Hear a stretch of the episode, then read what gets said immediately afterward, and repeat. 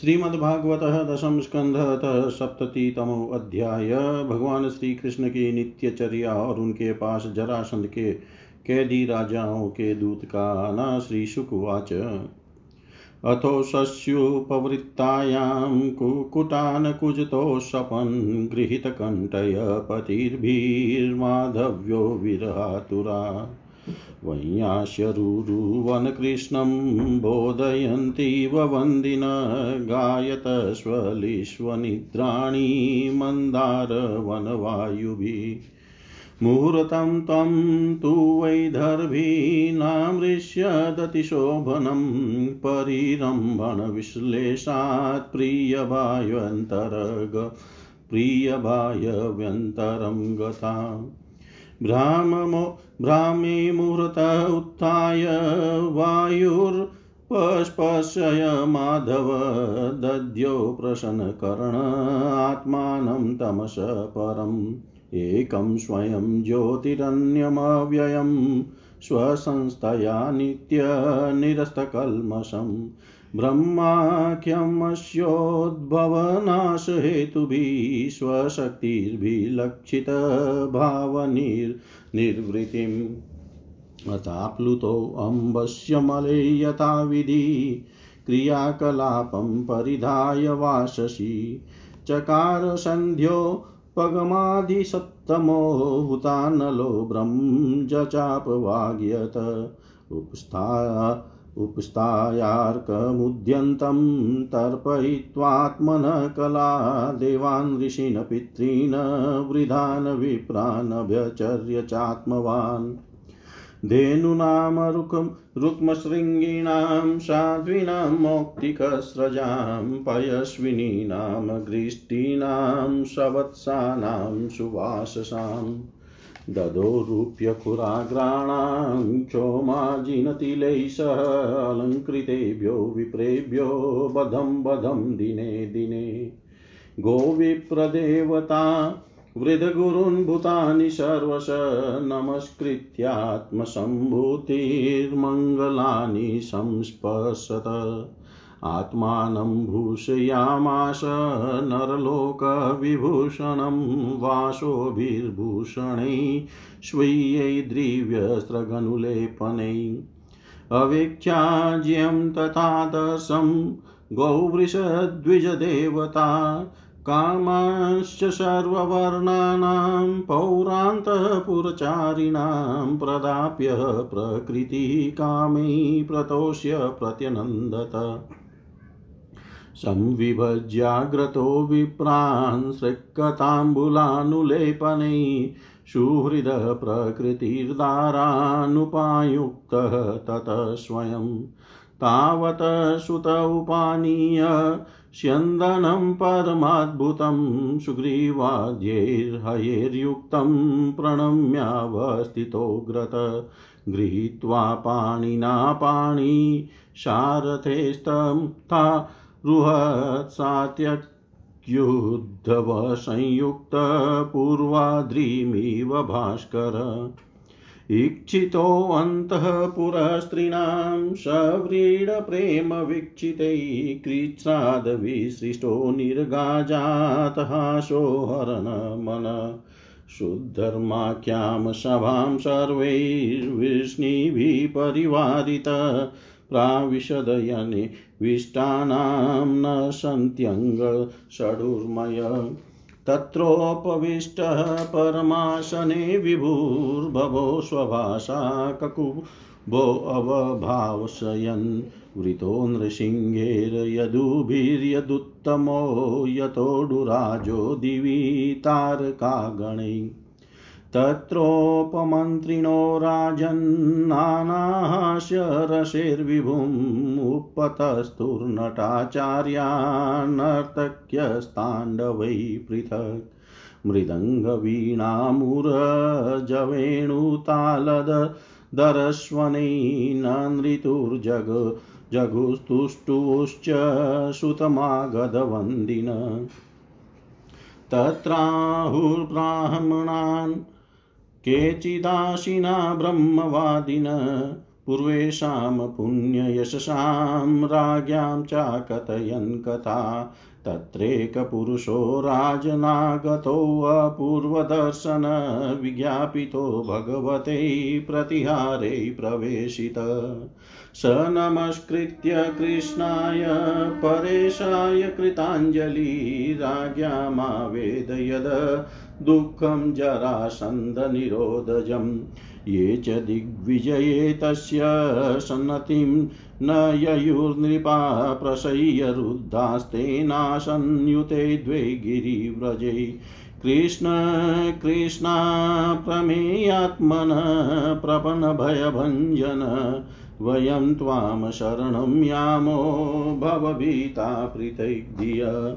लोको विकर्मनिरत कुशले प्रमत कर्मण्ययं त्वदुदिते भवदर्चनेष्वे यस्तावदस्य बलवानिह जीविताशां सद्यचिन्नत्यनिमिषाय नमोऽस्तु तस्मै।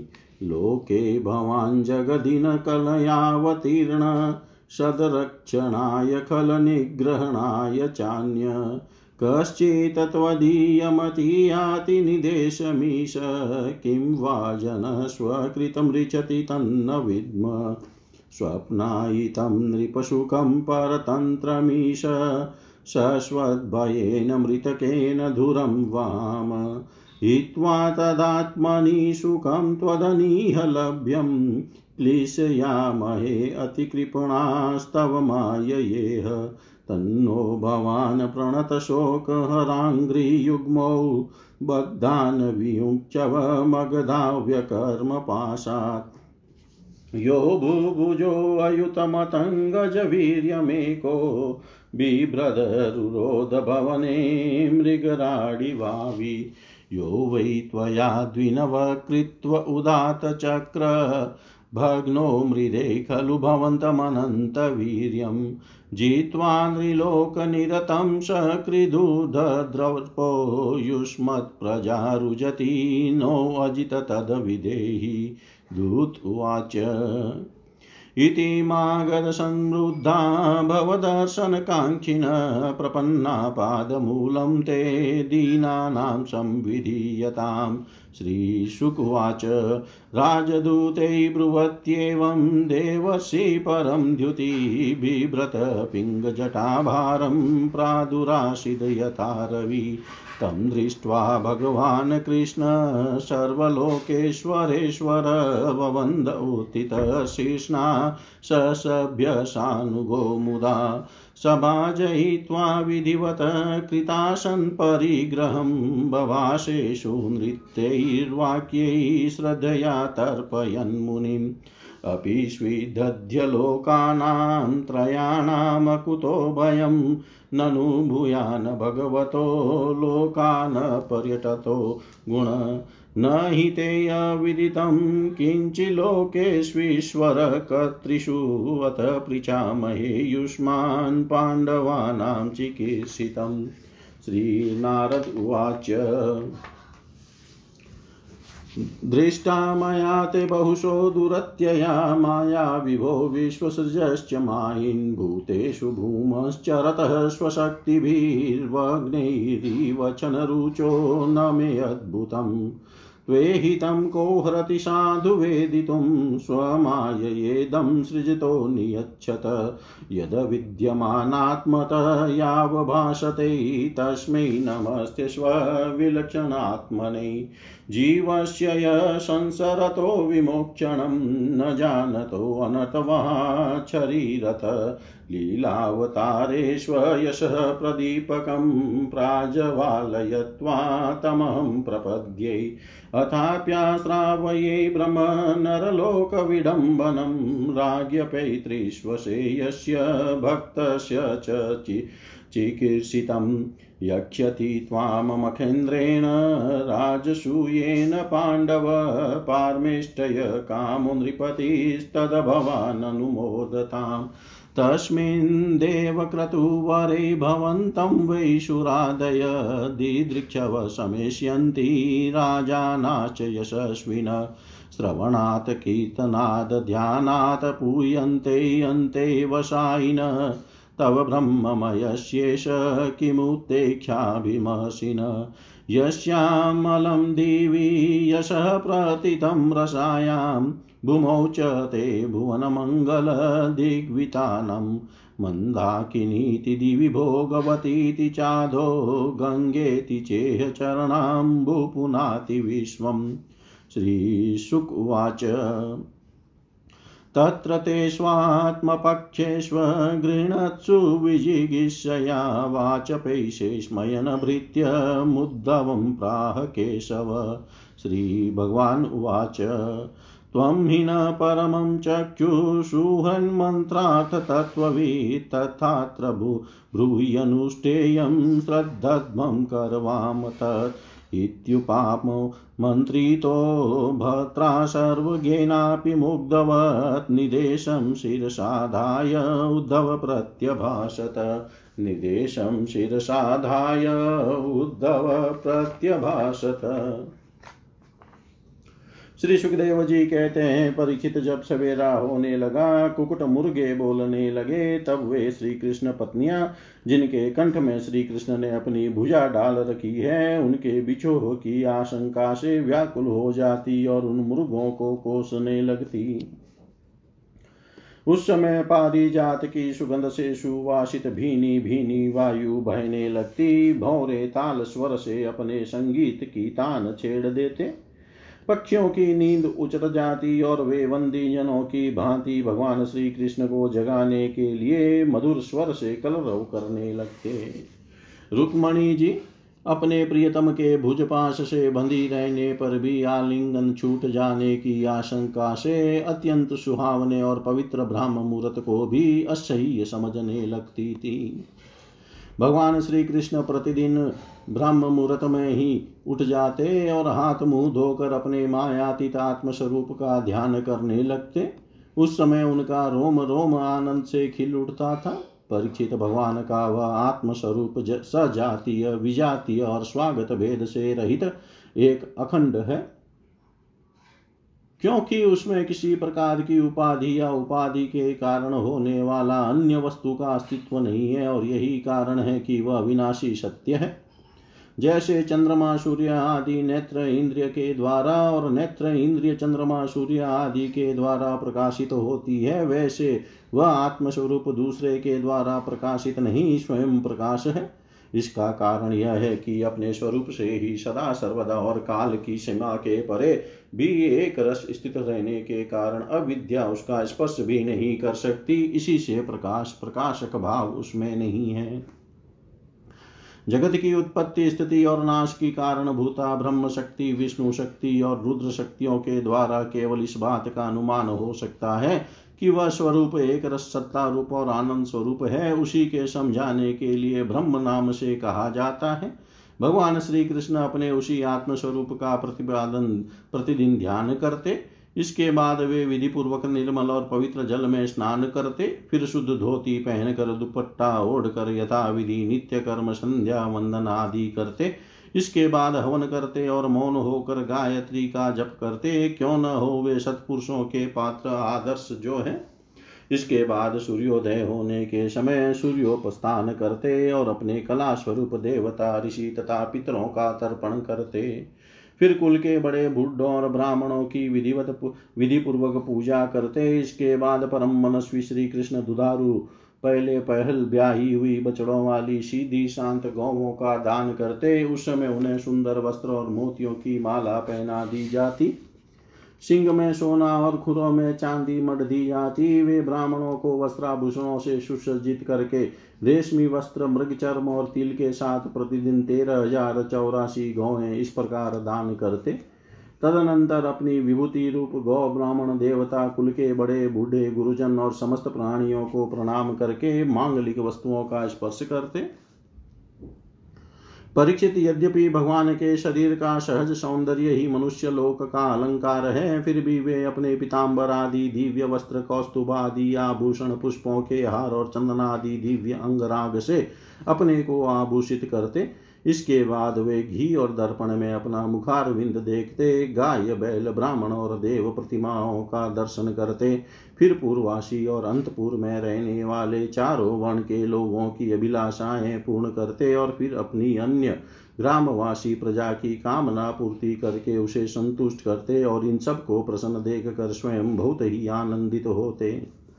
वे पुष्पमाला, तांबुल, चंदन और अंगराग आदि वस्तुएँ पहले ब्राह्मण स्वजन संबंधी मंत्री और रानियों को बांट देते और उनसे बची हुई स्वयं अपने काम में लाते।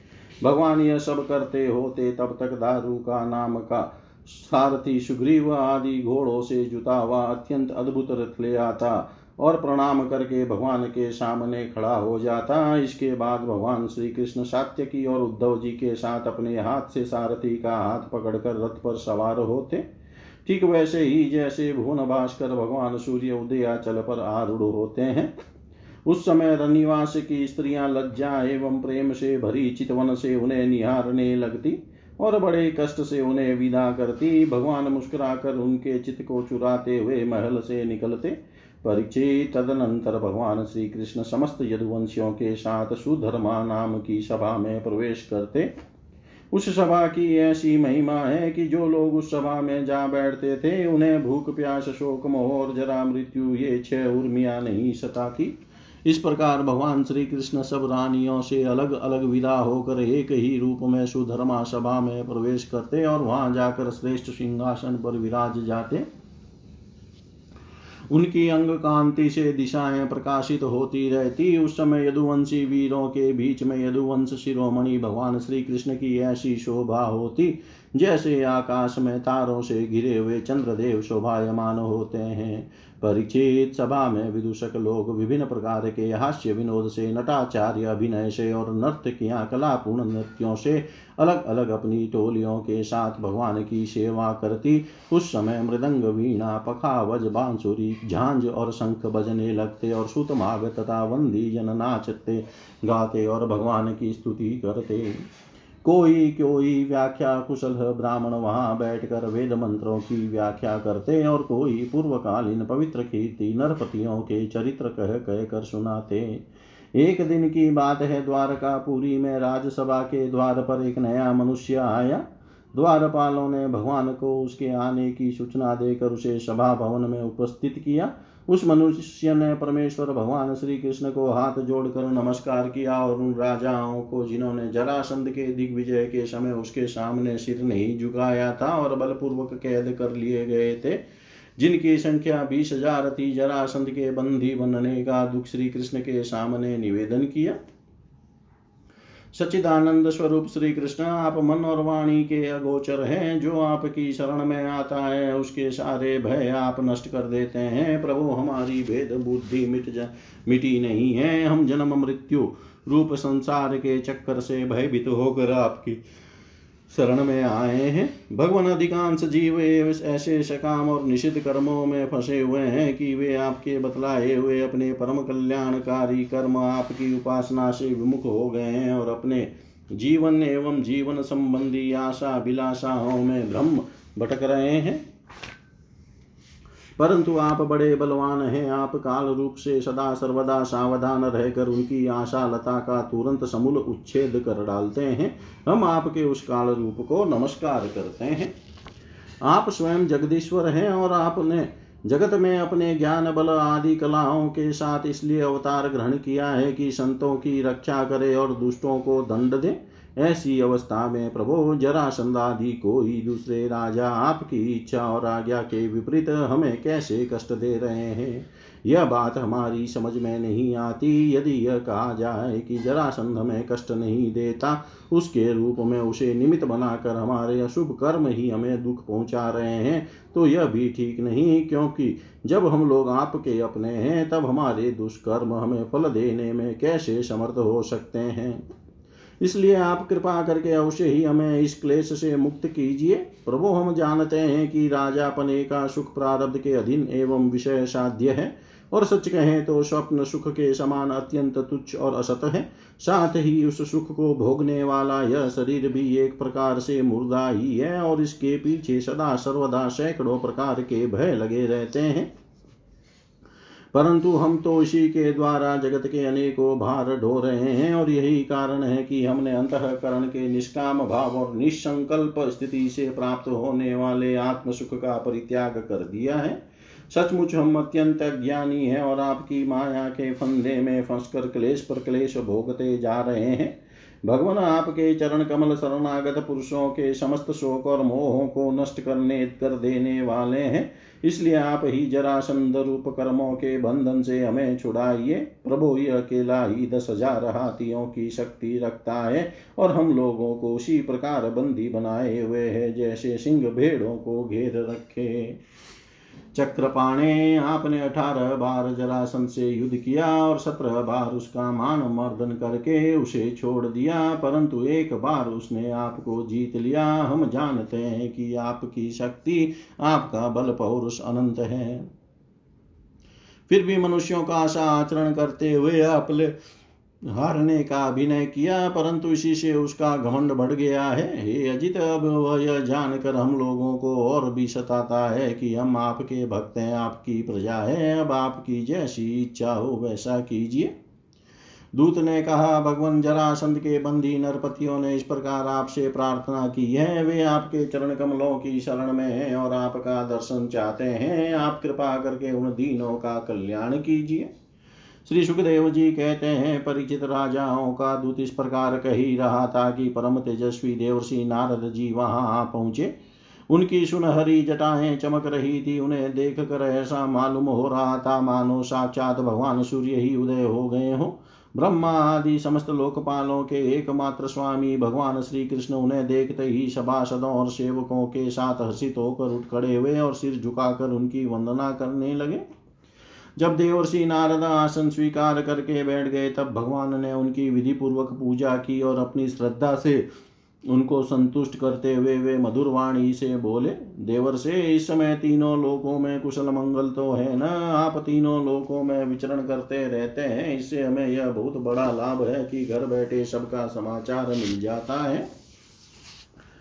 ईश्वर के द्वारा रचे हुए तीनों लोकों में कोई ऐसी कोई बात नहीं है जिसे आप न जानते हो। अतः हम आपसे यह जानना चाहते हैं कि युधिष्ठिर आदि पांडव इस समय क्या करना चाहते हैं। देवर्षि नारद ने, नारद जी ने कहा, सर्वव्यापक अनंत आप विश्व के निर्माता हैं और इतने बड़े मायावी हैं कि बड़े बड़े मायावी ब्रह्मा जी आदि भी आपकी माया का पार नहीं पा सकते।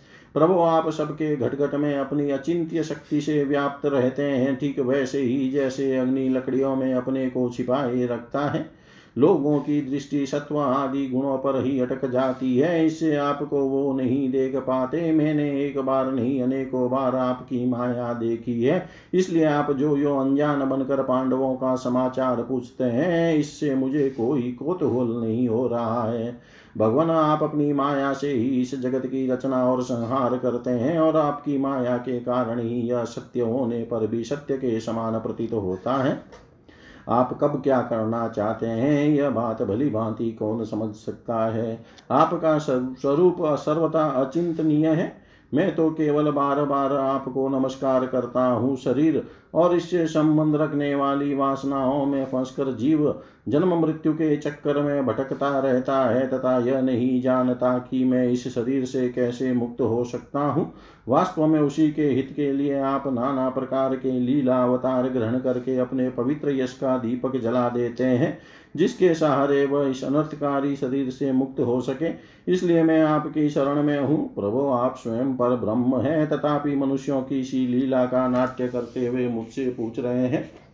इसलिए आपके फुफेरे भाई और प्रेमी भक्त राजा युधिष्ठिर क्या करना चाहते हैं, यह बात मैं आपको सुनाता हूँ। इसमें संदेह नहीं कि ब्रह्मलोक में किसी को जो भोग प्राप्त हो सकता है, वह राजा युधिष्ठिर को यही प्राप्त है। उन्हें किसी वस्तु की कामना नहीं है, फिर भी वे श्रेष्ठ यज्ञ राजसूय के द्वारा आपकी प्राप्ति के लिए आपकी आराधना करना चाहते हैं। आप कृपा करके उनकी सभिलाषा का अनुमोदन कीजिए। भगवान उस श्रेष्ठ यज्ञ में आपका दर्शन करने के लिए बड़े बड़े देवता और यशस्वी नरपति गण एकत्र होंगे। प्रभु आप स्वयं विज्ञानानंद घन ब्रह्म हैं आपके श्रवण कीर्तन और ध्यान करने मात्र से। अंत्यज भी पवित्र हो जाते हैं, फिर जो आपका दर्शन और स्पर्श प्राप्त करते हैं, उनके संबंध में तो कहना ही क्या है? त्रिभुवन मंगल, आपकी निर्मल कीर्ति समस्त दिशाओं में छा रही है तथा स्वर्ग, पृथ्वी और पाताल में व्याप्त हो रही है। ठीक वैसे ही जैसे आपकी चरणामृत धारा स्वर्ग में मंदाकिनी पाताल में भोगवती और मत्यलोक में गंगा के नाम से प्रवाहित होकर सारे विश्व को पवित्र कर रही है।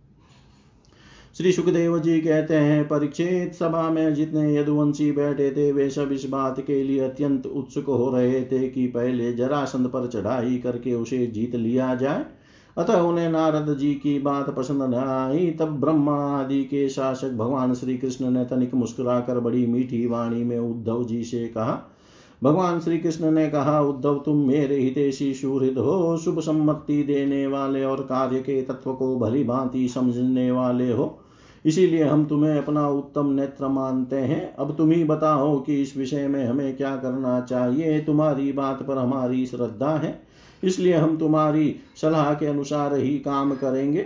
जब उद्धव जी ने देखा कि भगवान श्री कृष्ण सर्वज्ञ होने पर भी अनजान की तरह सलाह पूछ रहे हैं, तब वे उनकी आज्ञा शिरोधार्य करके बोले, इति श्रीमद्भागवते महा महापुराणे पारमंस्यां संहितायां दशमस्कन्धे उत्तरार्धे भगवद्ध्यानविचारे सप्ततितमोऽध्याय सर्वं श्रीशां सदाशिवार्पणम् अस्तु। ॐ विष्णवे नम, ॐ विष्णवे नम, ॐ विष्णवे नमः।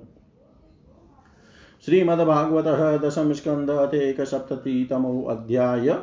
श्री कृष्ण भगवान का इंद्रप्रस्थ पधारना श्री शुकवाच इत्युदीरितमाकर्ण्य देवर्षेरुद्धवो अब्रवीत् सभ्यानां मतमाज्ञाय कृष्णस्य च महामती।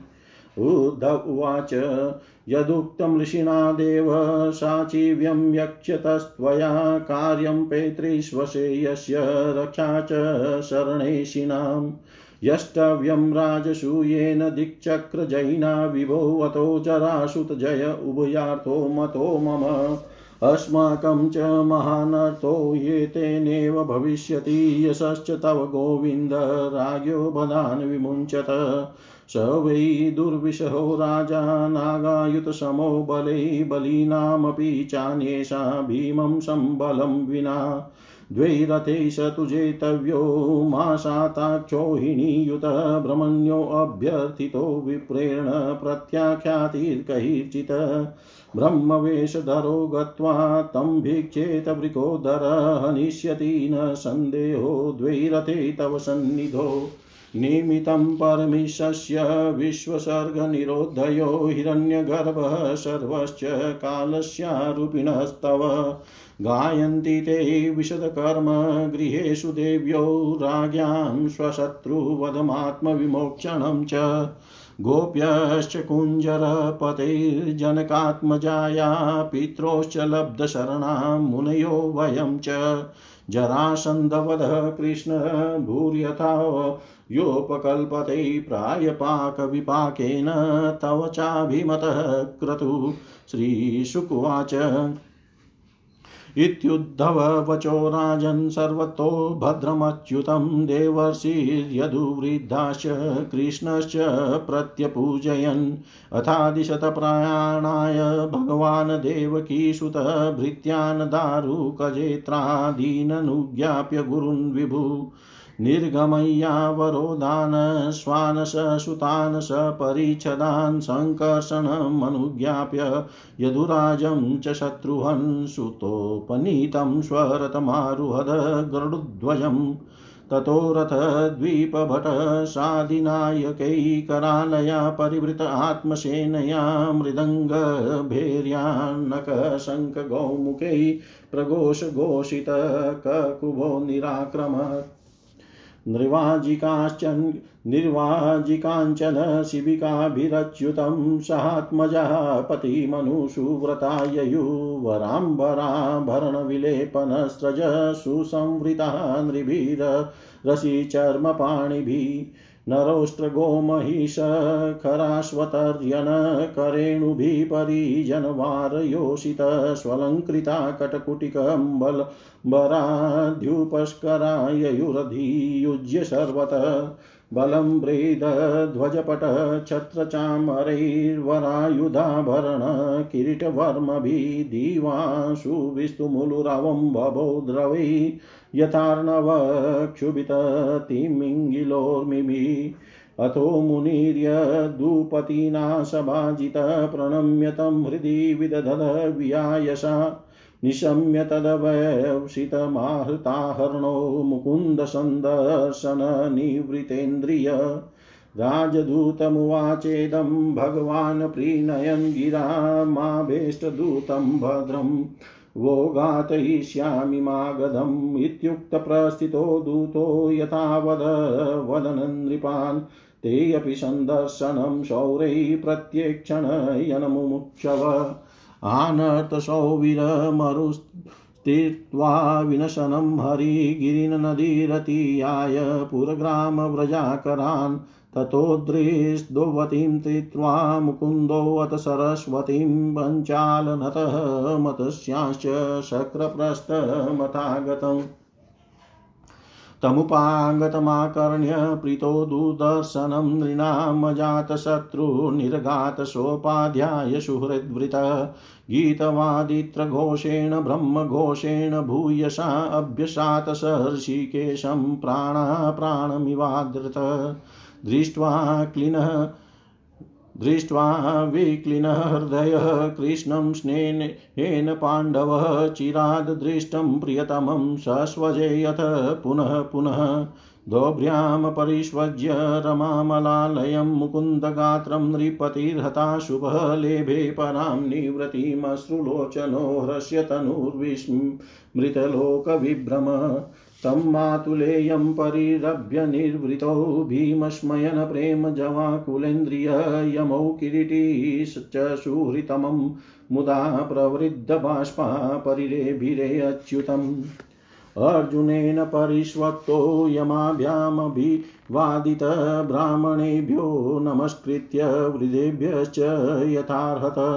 मानितो मानयामाश, कुरु सृञ्जय केकयान् सूतमागधगन्धर्वा वन्दिनश्चोपमन्त्रिण। मृदङ्गशङ्खपटः वीणा, पणवगौमुखै ब्राह्मणाश्चारविन्दाक्षं तुष्टुर्वुन मृतुर्जगु एवं सुहृद्भिः प्रियस्तः पुण्यश्लोकशिखामणि संस्तूयमानो भगवान् विवेशालङ्कृतं पुरम्। संसिक्तवर्त्मः करिणाममदगन्धतोयैश्चित्रध्वजैः कनकः तोरणपूर्णकुम्भैः मृष्टात्मभिर्नवदुकुलविभूषणस्रगन्धैन्द्रिभिर्युवतीभिश्च विराजमानम् उद्दीप्तदीपबलिभिः प्रतिशत्मजालनिर्यातधूपरुचिरं विलसत्पताकम् मूर्धन्यहेमकलशैरजतो रुशृङ्गैर्दृष्टं ददर्श भवने कुरु राजधाम प्राप्तं निशम्य नरलोचनपानपात्रमोत्सुक्य विश्लथितकेशदुकुलबन्धा सद्यो विसृज्य गृहकर्मपतिश्च तल्पै द्रष्टुं ययुर्युवतय स्म नरेन्द्रमार्गे। तस्मिन् तस्मिन् सुसङ्कुल इवाश्वरथः द्विपद्भिः कृष्णं सभार्यमुपलभ्य गृहाधिरूढा नार्यो विकीर्य कुसुमैर्मनसोपगूह्य सुस्वागतं विदधुरुतस्मय वीक्षितेन। ऊचु स्त्रियः पतिः निरीक्षय मुकुन्दपत्नीस्तारा यथोडुपसः किं कार्यभूम् किं कार्यमुभि? यचक्षुषां पुरुषो मौलिरुदारहास लीलावलोककलयोतसवमातनोति तत्र तत्रोपसङ्गम्य पौरामङ्गलपाणय चक्रुः सपर्यां कृष्णाय श्रेणिमुख्या हतेन स अन्तपुरजने प्रीत्या मुकुन्दफुल्लोचनैर्मुदा विलोचने संसम्भ्रमेरभ्युपेतः प्राविशद राजमन्दिरम् प्रीता विलोकय भ्रात्रेयं कृष्णं त्रिभुवनेश्वरं प्रीतात्मोत्थाय पर्यङ्कात् सस्नुषा परिशस्वजै गोविन्दं गृह्यमानीय देवदेवेशमादृतः पूजायां नाविदतः कृत्यं प्रमोदोपहतो नृपः पितृष्वशुर्गुरुस्त्रीणां कृष्णचक्रे अभिवादनं स्वयं च कृष्णया राजन् भगिन्या चाभिवन्दितः। स्वस्रवा सञ्चोदिता कृष्णा कृष्णपत्नीश्च सर्वशः आनर्च रुक्मणीं सत्यां भद्रां जाम्बुवतीं तदा कालिन्दीं मित्रविन्दां च सेव्यां नाग्नजीतिं सतीम् अन्याश्चाभ्यागतायास्तु वासशृङ्गमण्डनादिभिः सुखं निवासयामास धर्मराजो जनार्दनं ससैन्यं सानुगामात्यं सभार्यं च नवं नवम् तर्पयित्वा खाण्डवेन वग्निं फाल्गुनसंयुतः मोचयित्वा मयं येन रागे दिव्या सभा कृता उवास कतिचिन्मासान् राज्ञप्रियचिकीर्षया विहरन् रथमारुह्य फाल्गुनेन भटैवृतः विहरन् विहरन् रथमारुह्य फाल्गुनेन भटैवृतः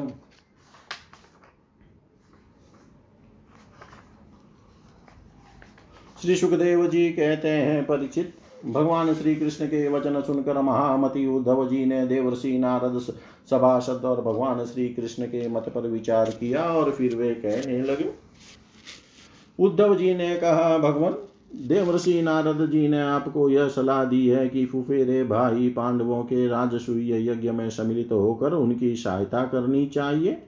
उनका यह कथन ठीक ही है और साथ ही यह भी ठीक ही है कि शरणागतों की रक्षा अवश्य कर्तव्य है। प्रभु जब हम इस दृष्टि से विचार करते हैं कि राजसूय यज्ञ वही कर सकता है जो दसों दिशाओं पर विजय प्राप्त कर ले, तब हम इस निर्णय पर बिना किसी दुविधा के पहुँच जाते हैं कि पांडवों के यज्ञ और शरणागतों की रक्षा दोनों कामों के लिए जरासंध को जीतना आवश्यक है।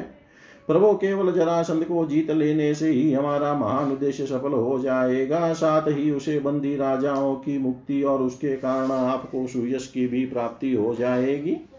राजा जरासंध बड़े बड़े लोगों के भी दांत खट्टे कर देता है, क्योंकि दस हज़ार हाथियों का बल उसे प्राप्त है। उसे यदि हरा सकते हैं तो केवल भीमसेन, क्योंकि वे भी वैसे ही बली है। उसे आमने सामने के युद्ध में एक वीर जीत ले, यही सबसे अच्छा है। सौ अक्षोहिणी सेना लेकर जब वह युद्ध के लिए खड़ा होगा, उस समय उसे जितना आसान न होगा। जरासंध बहुत बड़ा ब्राह्मण भक्त है। यदि ब्राह्मण उससे किसी बात की याचना करते हैं तो वह कभी कोरा जवाब नहीं देता। इसलिए भीमसेन ब्राह्मण के वेश में जाए और उससे युद्ध की भिक्षा मांगे। भगवान, इसमें संदेह नहीं कि यदि आपकी उपस्थिति में भीमसेन और जरासंध का द्वंद्व युद्ध हो तो भीमसेन उसे मार डालेंगे। प्रभु आप सर्वशक्तिमान है, रूप रहित काल स्वरूप है, विश्व की सृष्टि और प्रलय आपकी ही शक्ति से होता है, ब्रह्मा और शंकर तो उसमें निमित्त मात्र है।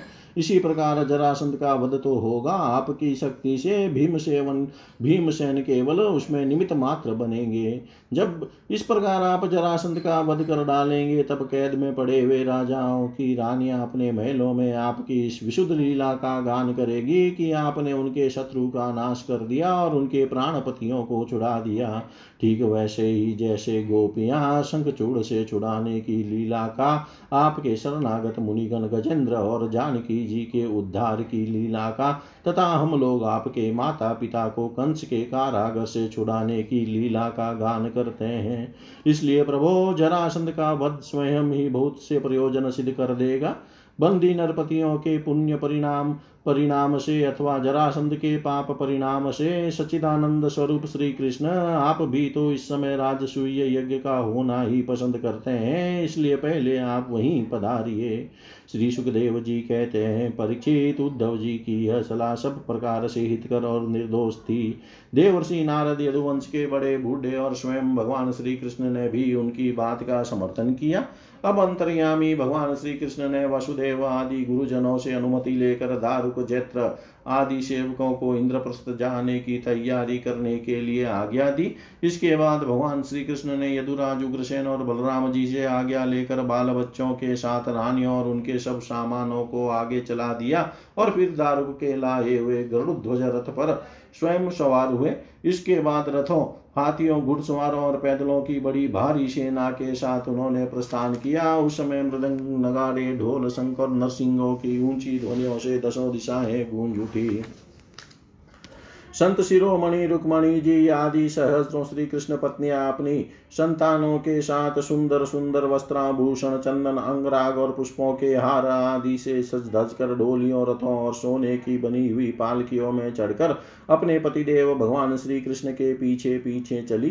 पैदल सिपाही हाथों में ढाल तलवार लेकर रक्षा करते हुए चल रहे थे। इसी प्रकार अनुचरों की स्त्रियाँ और वारांगनाएँ भली भांति श्रृंगार करके खस आदि की झोपड़ियाँ, भांति भांति के तंबुओं, कनातों, कमलों और ओढ़ने, बिछाने आदि की सामग्रियों को बैलों, भैंसों, गधों और खचरों पर लाद कर तथा स्वयं पालकी ऊँट, छकड़ों और हथीनियों पर सवार होकर चली। जैसे मगरमच्छों और लहरों की उछल कूद से क्षुब्ध समुद्र की शोभा होती है, ठीक वैसे ही अत्यंत कोलाहल से परिपूर्ण फहराती हुई बड़ी बड़ी पताकाओं, छत्रों, चौरों, श्रेष्ठ अस्त्र शस्त्रों वस्त्राभूषणों, मुकुटों, कवचों और दिन के समय उन पर पड़ती हुई सूर्य की किरणों से भगवान श्री कृष्ण की सेना अत्यंत शोभायमान हुई। देवर्षि नारद जी भगवान श्री कृष्ण से सम्मानित होकर और उनके निश्चय को सुनकर बहुत प्रसन्न हुए। भगवान के दर्शन से उनका हृदय और समस्त इंद्रियाँ परमानंद में मग्न हो गई। विदा होने के समय भगवान श्री कृष्ण ने उनका नाना प्रकार की सामग्रियों से पूजन किया।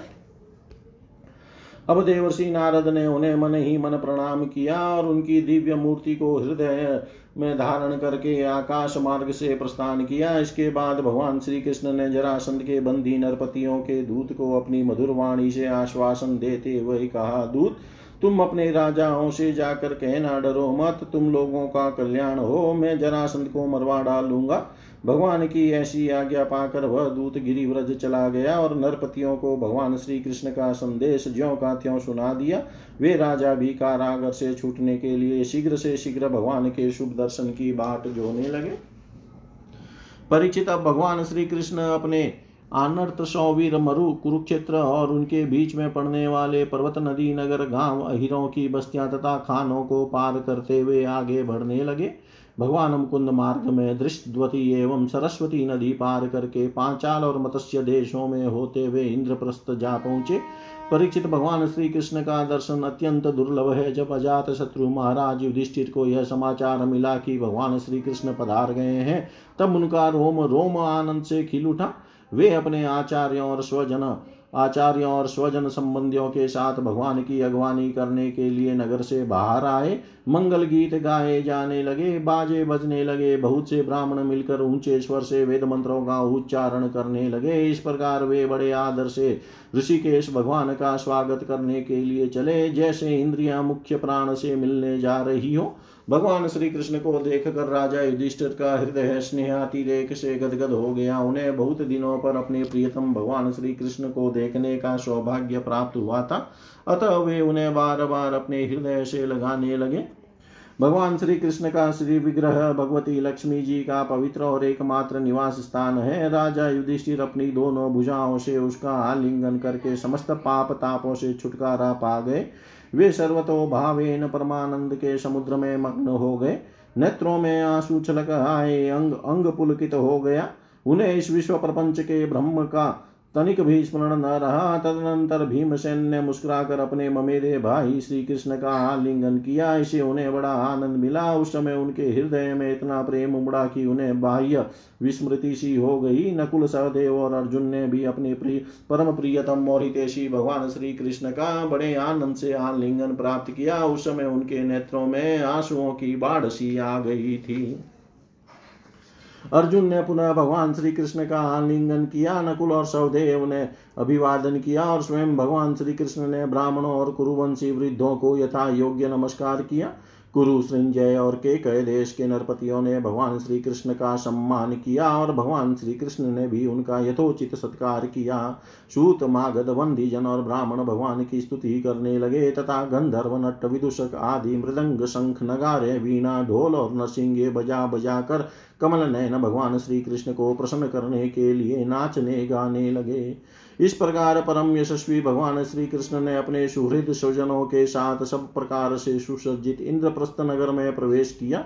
उस समय लोग आपस में भगवान श्री कृष्ण की प्रशंसा करते चल रहे थे। इंद्रप्रस्थ नगर की सड़कें और गलियाँ मत वाले हाथियों के मत से तथा सुगंधित जल से सींच दी गई थी। जगह जगह रंग बिरंगी झंडियाँ लगा दी गई थी सुनहले। तोरण बांधे हुए थे और सोने के जल भरे कलश स्थान स्थान पर शोभा पा रहे थे। नगर के नर नारी नहा धोकर तथा नए वस्त्र आभूषण पुष्पों के हार इत्र फुले आदि से सज धज कर घूम रहे थे। घर घर में ठोर ठौर पर दीपक जलाए गए थे, जिनसे दीपावली की सी छटा हो रही थी। प्रत्येक घर के झरोकों से धूप का धुआँ निकलता हुआ बहुत ही भला मालूम होता था। सभी घरों के ऊपर पताकाएँ फहरा रही थी तथा सोने के कलश और चांदी के शिखर जगमगा रहे थे। भगवान श्री कृष्ण इस प्रकार के महलों से परिपूर्ण पांडवों की राजधानी इंद्रप्रस्थ नगर को देखते हुए आगे बढ़ रहे थे। जब युवतियों ने सुना कि मानव नेत्रों के पान पात्र अर्थात अत्यंत दर्शनीय भगवान श्री कृष्ण राजपथ पर आ रहे हैं, तब उनके दर्शन की उत्सुकता के आवेग से उनकी चोटियों और साड़ियों की गांठें ढीली पड़ गई। उन्होंने घर का काम काज तो छोड़ ही दिया, सेज पर सोए हुए अपने पतियों को भी छोड़ दिया और भगवान श्री कृष्ण का दर्शन करने के लिए राजपथ पर दौड़ आई। सड़क पर हाथी, घोड़े, रथ और पैदल सेना की भीड़ लग रही थी। उन स्त्रियों ने अटारियों पर चढ़कर रानियों के सहित भगवान श्री कृष्ण का दर्शन किया। उनके ऊपर पुष्पों की वर्षा की और मन ही मन आलिंगन किया तथा प्रेम भरी मुस्कान एवं चितवन से उनका सुस्वागत किया। नगर की स्त्रियाँ राजपथ पर चंद्रमा के साथ विराजमान ताराओं के समान श्री कृष्ण की पत्नियों को देख कर आपस में कहने लगी सखी इन बड़भागिनी रानियों ने न जाने ऐसा कौन सा पुण्य किया है जिसके कारण पुरुष शिरोमणि भगवान श्री कृष्ण अपने उन्मुक्त हास्य और विलासपूर्ण कटाक्ष से उनकी ओर देख कर उनके नेत्रों को परम आनंद प्रदान करते हैं? इसी प्रकार भगवान श्री कृष्ण राजपथ से चल रहे थे। स्थान स्थान पर बहुत से निष्पाप धनी मानी और शिल्पजीवी नागरिकों ने अनेकों मांगलिक वस्तुएँ ला ला कर उनकी पूजा अर्चा और स्वागत सत्कार किया। अंतपुर की स्त्रियाँ भगवान श्री कृष्ण को देखकर प्रेम और आनंद से भर गई। उन्होंने अपने विवल, अपने प्रेम विहल और आनंद से खिले नेत्रों के द्वारा भगवान का स्वागत किया और श्री कृष्ण उनका स्वागत, सत्कार, स्वीकार करते हुए राजमहल में पधारे। जब कुंती ने अपनी त्रिभुवन पति भतीजे श्री कृष्ण को देखा, तब उनका हृदय प्रेम से भर आया। वे पलंग से उठकर अपनी पुत्र वधु द्रौपदी के साथ आगे गई और भगवान श्री कृष्ण को हृदय से लगा लिया। देव देवेश्वर, भगवान श्री कृष्ण को राजमहल के अंदर लाकर राजा युधिष्ठिर आदर भाव और आनंद के उद्रेक से आत्म विस्मृत हो गए। उन्हें इस बात की भी शुद्धि न रही कि किस क्रम से भगवान की पूजा करनी चाहिए। भगवान श्री कृष्ण ने अपनी फुआ कुंती और गुरुजनों की पत्नियों का अभिवादन किया। उनकी बहन सुभद्रा और द्रौपदी ने भगवान को नमस्कार किया। अपनी सास कुंती की प्रेरणा से द्रौपदी ने वस्त्र, आभूषण, माला आदि के द्वारा रुक्मणी, सत्यभामा, भद्रा जामवती कालिंदी, मित्रविंदा, लक्ष्मण और परम साध्वी सत्या भगवान श्री कृष्ण की इन पट रानियों का तथा वहाँ आई हुई श्री कृष्ण की अन्य अन्य रानियों का भी यथा योग्य सत्कार किया। धर्मराज युधिष्ठिर ने भगवान श्री कृष्ण को उनकी सेना, सेवक, मंत्री और पत्नियों के साथ ऐसे स्थान में ठहराया, जहाँ उन्हें नित्य नहीं नहीं सुख की सामग्रियाँ प्राप्त हो। अर्जुन के साथ रहकर भगवान श्री कृष्ण ने खांडव वन का दाह करवाकर अग्नि को तृप्त किया था और मयासुर को उससे बचाया था। परिचित उस मयासुर ने ही धर्मराज युधिष्ठिर के लिए भगवान की आज्ञा से एक दिव्य सभा तैयार कर दी। भगवान श्री कृष्ण राजा युधिष्ठिर को आनंदित करने के लिए कई महीनों तक इंद्रप्रस्थ में ही रहे। वे समय समय पर अर्जुन के साथ रथ पर सवार होकर विहार करने के लिए उधर चले चले जाया करते थे। उस समय बड़े बड़े वीर सैनिक भी उनकी सेवा के लिए साथ साथ जाते।